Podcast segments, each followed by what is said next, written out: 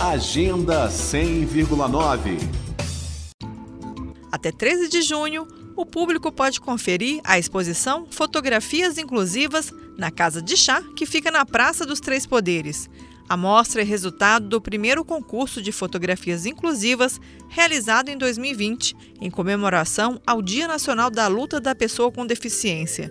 As imagens foram captadas a partir de uma tela de celular. A ideia era democratizar e viabilizar a participação de todos os inscritos. São 30 fotografias que abordam o tema inclusão, acessibilidade e cidadania da pessoa com deficiência, um processo contínuo na sociedade.